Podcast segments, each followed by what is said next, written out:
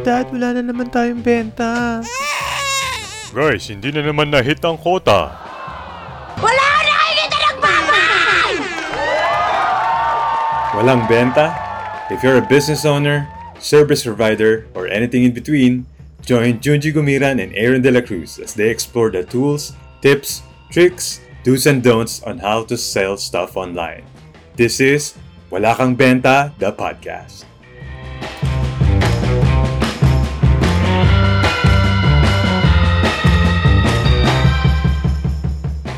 Welcome to the Wala Kang Benta, the podcast. This podcast is to help Filipino entrepreneurs, marketers, freelancers, anyone who may gustong ibenta, will help you with tips, insights, do's and don'ts on how to sell online. I'm excited dito sa episode natin na to. By the way, I'm Aaron. For those of you who don't know me, I'm Aaron dela Cruz. Together ako with... pala si Junji Gumiran at pagod na po ako magbenta ng mga produkto online. Oh, question. May question ako dahil pagod ka ng mas papagurin kita. Ikaw ba ay mag-accept ng isang to-market product or service na may bad reputation na? Okay, kasi pag sinabi nating bad reputations, we need to consider ano ba yung reason muna. Bakit pangit yung reputations niya? Okay, good. Kasi good maraming pwedeng panghugutan yan eh. Right. And then gagawin ko yung isang sample, yung recent na binili ko bilang isang customer din mismo na may bad experience. And hindi lang ako, actually millions of people ang naka-experience nito. Naglalaro ka bang video games? Super Mario. Napakatagal na. So, merong release si CD Project Red. So, medyo geeky to. So, forgive me guys, pero may marketing lesson dito. Nag-release siya ng game, ang tawag is Cyberpunk 2077. Now, very hyped. Geeky nga. Oh, geeky nga, no? Very hyped tong game na to kasi ilang years siyang dinevelop. At may artista na involved dito, si Keanu Reeves. Isa sa mga stars doon sa loob ng game. Ay, sa PBB na big winner? Keanu yun eh. Keanu. Baka ba? Doon umamin okay. Si Rostong. Iba ba yung si Keanu Reeves? Okay, ba't natin alam, di ba? Ikaw na rin yung nanonood. So, Keanu Reeves. Ito ba yung original? Matrix, tama ba? Oh, si John Wick. Okay. Bida siya doon sa game na to. Now, talagang super hype niya yung mga gamers, yung mga nerds katulad ko. Super excited doon sa game kasi nung pinresent siya sa mga game convention. Ang ganda ng graphics, next level na game engine, yung fighting, yada. Sobrang ganda. However, nung shinip na yung product, nabili na siya. Ang pangit, buggy, hindi siya gumagana. Most of the time, nagka-crash. So, ang dami nag-review sa kanya ng super bad review. However, so mamaya, surprise ko ano nangyari na sa game ngayon kasi it's, I think, 2 years na yung game. So, yun yung question ko nga. Kung ikaw yung magiging marketer nung aftermath ng pag-launch nila nun, na talagang bagsak yung reviews because of all the things they did not well. Tatanggapin mo ba siya? So, define natin yung bakit siya naging bad na product, which sinulat natin, di ba? So, una bakit siya nagkaroon ng bad reviews pala? Kasi, again, siyempre kami as a service provider din, helping brands talaga na kumita, makabangon. Siyempre, that is part of responsibility din to help the brand regardless kung anong reputations niya. Yeah. So, kaya nga tayo nandito as service provider. Nag-promote ng service. Hindi, kaya may mga service providers din. Kaya may mga experts to help this brand. It's because hindi naman porket may bad reputations yung isang product, wala na siyang pag-asa na kailangan niya na magsara or palitan yung product niya. Yeah. Again, we need to like dig deeper pa on the reasons why the product get that reputation. So, bakit siya nagkaroon ng bad feedback. Good. Yeah. So, dun tayo magsimula. Bakit siya nagkaroon ng bad feedback or bad reputation? Una, dun muna tayo sa marketing or advertising and marketing side. So, una is yung unfulfilled expectations. Kasi, nung pinresent siya, yung parang trailer niya, ng game, ang ganda, sobrang ganda ng graphics, ang ganda nung, yung kung paano mo siya laruin, sobrang fluid. Pero nung actual na nilalaro na ng mga tao, hindi siya match yung expectation. Tapos, in-expect nila na pag nakita nila si Keanu Reeves is talagang kamukha na Keanu Reeves. Kasi yung nandun sa game, Keanu Reeves na. Mukhang natipos si Keanu. So, yun, unfulfilled expectation. Masyado nilang tinaas yung, hype? Tawag doon, hype? Parang nangyari nga, binase na lang nila sa hype na yung game. Tapos, nung dumating na actual na product, hindi tuloy, hindi nag-match yung expectations. I think this is common problem din, lalo na sa mga local advertisers, no? Or yung mga business owners na nagpo-promote or nag-run ng ads for their product. Okay. Yung gumagawa sila ng promise, halimbawa kung, lalo na yung sa skincare, no? Na sobrang daming pimples in 7 days. Wala na yan, di ba? Transparent ka. O kaya naman, mga slimming product. Ah, exactly. Diba? Yeah. Slimming product in just 30 days. From ganito, kalaki yung waist mo, mababawasan niya ng ganito, kaliit na, magiging sexy ka na. From 32 to 15. So, ano nangyari? Yung mga tao, they buy the product in hopes of getting the same result. Pero syempre, ang mangyayari, hindi nila ma-achieve yung ganung results after 30 days. So, they will like write feedback on the product na, scam yan. Right. Hindi yan totoo. So, hindi lang siya unfulfilled expectations. Borderline misleading na talaga siya. Kasi you are claiming things na unfounded, no? Yes. And madalas bang nangyayari to sa mga, nag-hire ka lang ng kung sino-sinong marketer and walang communication with the store client or kahit sino pwede mangyari to. Yeah, even no knowledge about the product at all. Parang, okay, kasi ang product niya, let's say, pampakinis. Pag pampakinis na product, ito talaga results niya eh.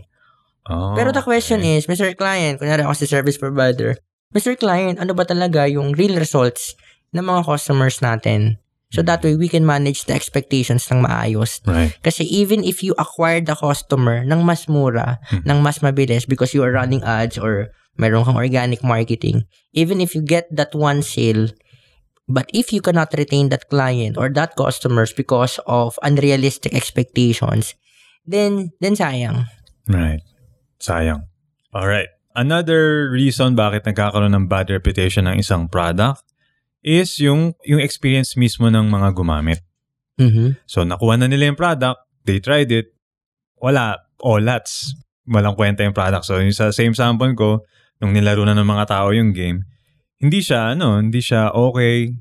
Wag mo na nga i-compare dun sa pinresent during the marketing, but the gameplay itself, when you use the product, hindi siya okay. So, are you saying yung mismong product itself ay hindi okay? Yes. So, nagkaroon siya ng bad reputation pa, additional. Kasi ako, Aaron, like for example, if you are a client, you are a brand, and you wanted to service provider like me, and you're telling me na, ang reason kung bakit ang pangit ng reputations talaga ng product ko, kung bakit ang dami kong feedback, kasi pangit kasi talaga yung product ko eh.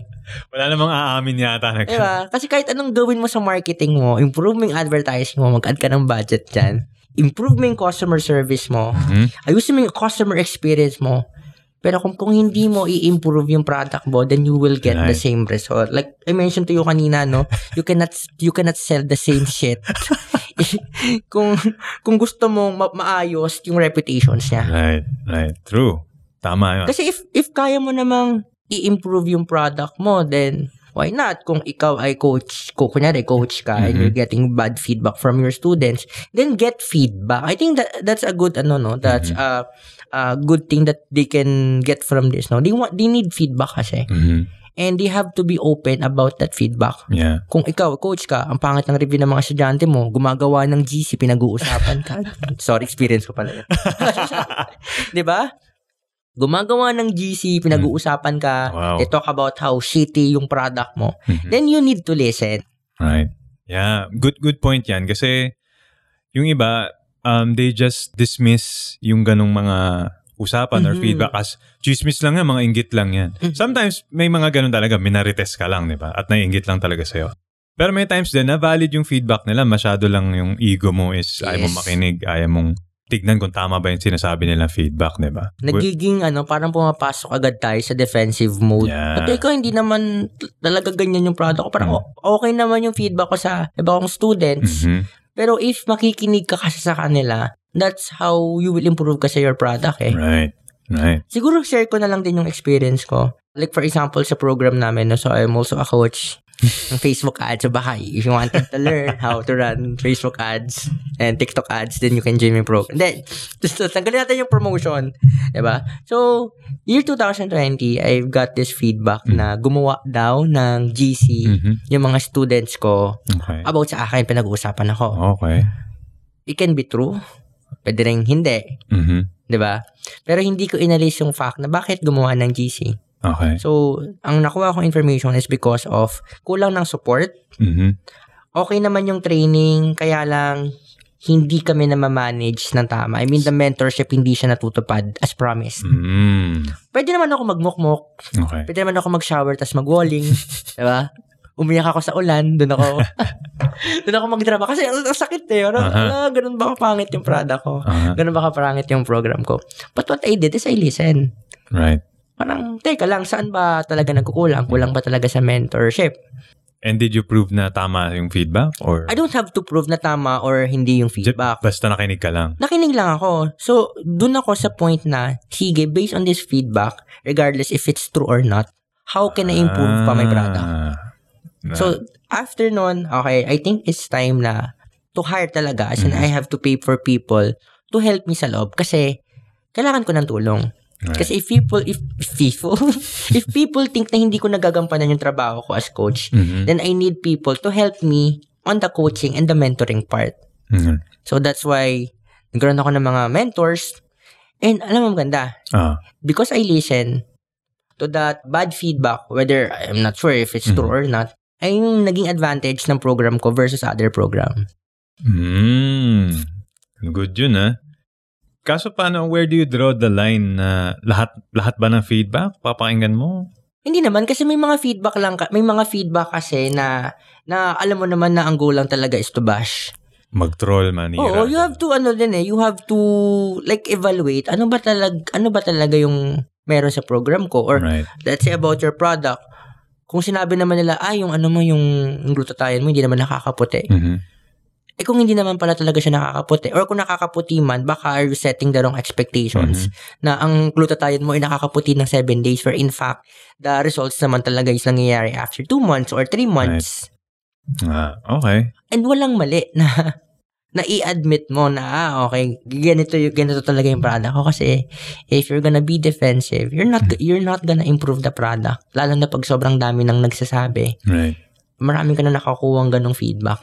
Kaya tama yung inuna natin yung kanina about sa advertising and marketing. Mm-hmm. Kasi para hindi ka na dumating sa ganyang sitwasyon, ayusin mo na kasi yung, yung marketing mo na mm-hmm. don't claim things na hindi naman pala totoo or masyado mong yung pinapump up yung expectations para hindi ka na nga dumating sa ganyan. Yeah. Adding about din dyan, no?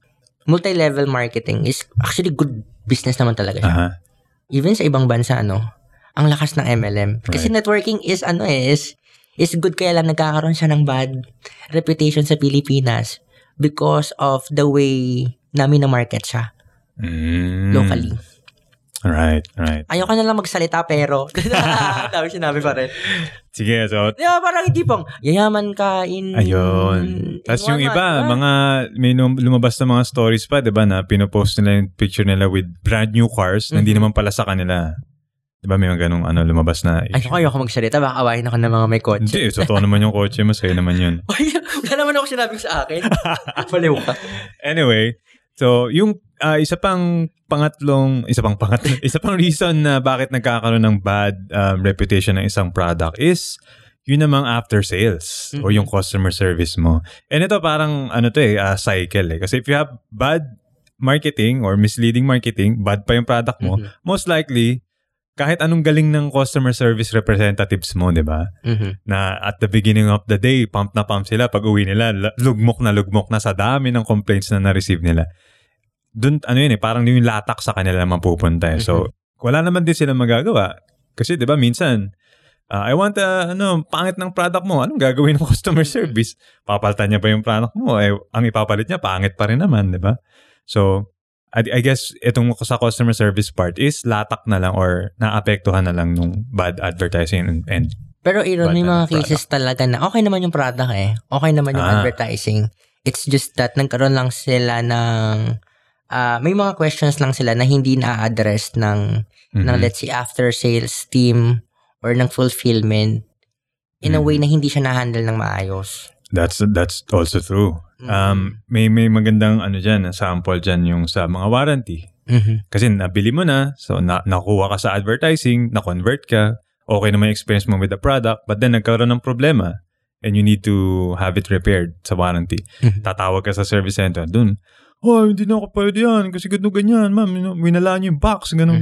Or, babayaran ng ganun. Alam mo yun, so, ang ganda nga ng product, ganda ng marketing, pero pagdating doon sa after sales, customer service. Kasi, ito to be fair lang din sa ating mga business owners, no? Mga e-commerce store owners, mga nag-reseller, distributor dyan. In terms of product, minsan naniniwala ka siya pagdating sa product, very ano rin siya, very personal din. Mm-hmm. I mean, it could be good sa iba, hindi okay. Kumbaga, may kunyari sa skincare, no, may tinatawag na hiyangan. Ah, diba? Okay. Parang naalala ko pa nga doon sa sinabi ng isa ko, dati ko siyang client, mm-hmm. parang ang dami daw nagre-reklamo sa product niya. Mm-hmm. Marami rin nagpupuri. Na, totoo, okay. Tama yung ano niya, tama yung advertising niya, pumuputi nga yung ngipin ko. Mm-hmm. Ganyan. Tapos ang sabi niya sa akin, dito ako parang nagulat. Mm-hmm. Yeah. Bakit ganun? Pag small business owner, nagre-reklamo yung mga tao kapag hindi nila nakuha yung goals na gusto nila. Okay. Bakit pag yung mga malalaking store, mm-hmm. ayoko na mag-mention ng mga malalaking store. Nere, yung mga established brands. Mga established na. Okay. Pag hindi naging effective yung product sa kanila, okay lang sa kanila. Ay, okay, lipat na lang ako sa ibang product. That's good the point, ha? Diba? Parang unfair naman. Nasolve? Hindi naman siya kailangang isolve, eh. It's just that you have to work on your customer service dito. Mm. The fact that they bought the product from your store, even if, sige, tanggalin natin yung biases again, bigat saka mga small stores, diba? If nakakausap mo naman sila ng maayos, na ma'am, sir, I mean, meron silang mga ready na frequently asked questions, mm-hmm. na ma'am, sir, ganito po talaga yan, ganito lang po yung paggamit niyan, ganito po katagal siya. Mm-hmm. If na-address kasi yung objections na yun ng maayos, o yung mga ganong type of concern, kaya yung patinuin eh. Diba? Kaya nyo patinuin yung mga customers na marami talagang sinasabi about your product. Kasi minsan, ano lang sila, either misinformed or walang information talaga na nakarating sa kanila. Kaya hindi nagagamit ng maayos yung ano, gaya nung lesson natin about retention, di ba? Hindi nagagamit ng maayos yung product. Sabihin nila, ay hindi pa gumagana to.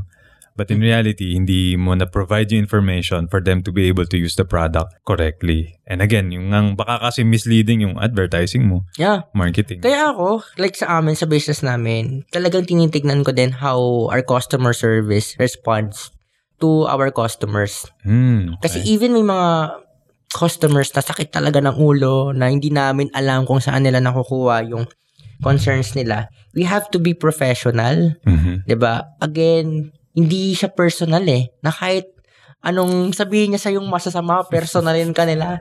You have to keep your composure na, oh, this is just business, part of the business process. I just have to address this objection and then move on. Right. Ganun lang naman kasi siya. Sabagay, tama. Now, we've discussed nga yung mga reasons paano nagkakaroon ng bad reputation ng isang brand. I guess, yung solution, kasi ang unang tanong natin is, maibabangon mo pa ba to? Mm-hmm. Na magkakaroon pa ba ng chance to be able to sell this product na may bad reputation? So, ano yung mga pwede nilang gawin? Again, you need to know muna yung reasons kung bakit pangit yung feedback. Right. Kasi you cannot solve the problem if hindi mo alam. Ano ba talaga yung problema? Mm-hmm. And madali lang makita to, di ba? Sa totoo lang. Kasi tignan mo lang yung review section ng product mo, makikita mo na agad yung reason na sinasabi nila kung bakit ayaw nila sa product mo. Right? Ano pa? Saan pa nila makakukuha ng feedback na? Yeah. Get the feedback from your customers mismo. And then they can create their frequently asked questions or frequently asked like mga concerns talaga that they put it in a doc. Mm-hmm. Tapos, they have to train talaga their sales team. Importante kasi lalo na sila yung mga humaharap sa customers natin. Like sa mga mga fast food chain, yung nasa frontliners nila, they are trained to face or talk to customers talaga. Mm-hmm. And ganun dapat ka-solid yung system mo in terms of, yung complaints na ganito yung sagot dyan. Mm-hmm. This is how we addressed it. But again, it boils down to kapag ang problem ay product mo. Ayun yung hindi naman sa mahirap solusyonan, but you have to work on improving your product. But basta at the end of the day, you have to improve everything, whatever the concern is. Right. And balik tayo sa kwento ko kanina about nga sa video game. What the developers did in the span na nirelease nila up to ngayon, ika-2 years na yata nung game. In-update nila ng in-update, sinolve nila lahat ng mga problems, sinolve ng bugs. And right now, nakakapanood ko lang ng update. ano, they have more players playing the game now than nung nirelease siya 2 years ago. So, dumami. Mm-hmm. And ito yung isang maganda rin na lesson na natutunan ko doon is kahit sabog na yung ano nila, products, I mean, people are bashing them left and right, hindi sila tumigil sa acquisition. Mm-hmm. So, if you don't know what acquisition is, balik lang kayo sa episode 5 natin. Yeah. Pero hindi sila tumigil kasi what that did, yung mga bagong pumapasok, dahil doon sa acquisition efforts nila, na-experience na nila yung maayos na game. Kasi inayos na eh. Inayos na product. Diba? Yung sabi mo nga, you have to fix your product. Now, dahil marami na nakaka-experience ng magandang product, naging parang ambassador sila doon sa mga dating naka-experience ng bad na, hindi, okay naman yung experience ko, maganda naman. So, yung mga dating bad, ano, talaga ba? Sige nga, try ko nga ulit. So, dun, dumoble halos yung ano, player base nila. So, I guess yun yung mga lesson na wag mong hayaan na product mo ay manatiling basura. And at the same time, kung talaga if you really believe in your product, kasi kung basura talaga, wala tayong magagawa siya. Wag kang tumigil sa ano, sa acquisition. I guess that's one lesson na natutunan ko doon. Ikaw? Siguro wrapping this up, napaka-importante na nakikinig tayo sa feedback. Mm-hmm. Nakikinig tayo sa both good and bad. Hindi lang lagi yung good. We also listen to the bad. Ako nga kapag wala akong para pagpuro-papure, di ba? Parang tatakot ka ba? Tatakot ako. So, ano yung totoo? Kasi medyo mahihirapan tayo to improve or to constantly improve yung product that we have, whether it's a info product, digital product, or physical product, if we don't know how to improve. Right. If we don't get feedback from our real customers or even yung mga muntikan ng maging customer. So, napaka-importante ng feedback and reviews. Exactly. And hindi nga lang to about sa pagbangon ng isang produkto or service na nalugmok dahil sa bad reputation. Listening to feedback will allow you to get ahead of the market. Yes. Kasi may mga feedback na sinabi nila, alam nyo, dapat ganito dapat yan, ganito, kasi based on my experience, ganito. Ikaw ay makinig kasi, I don't know, mayabang ka or you think perfect ka na.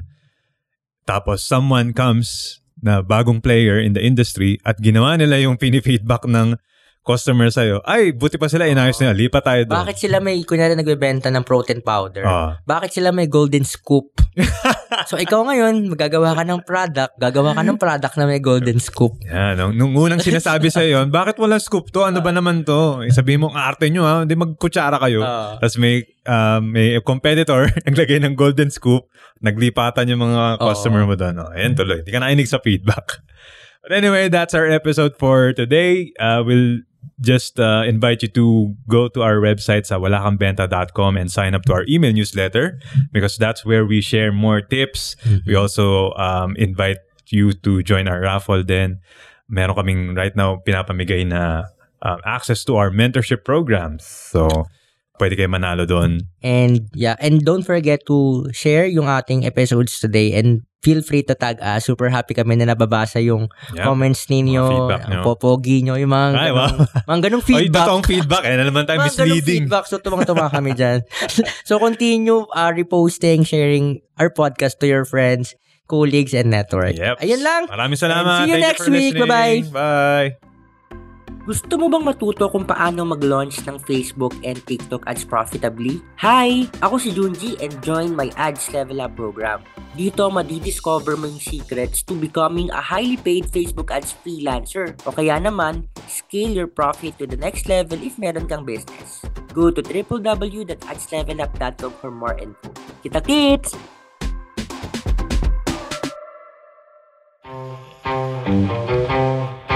If you like our podcast, consider signing up to our email newsletter.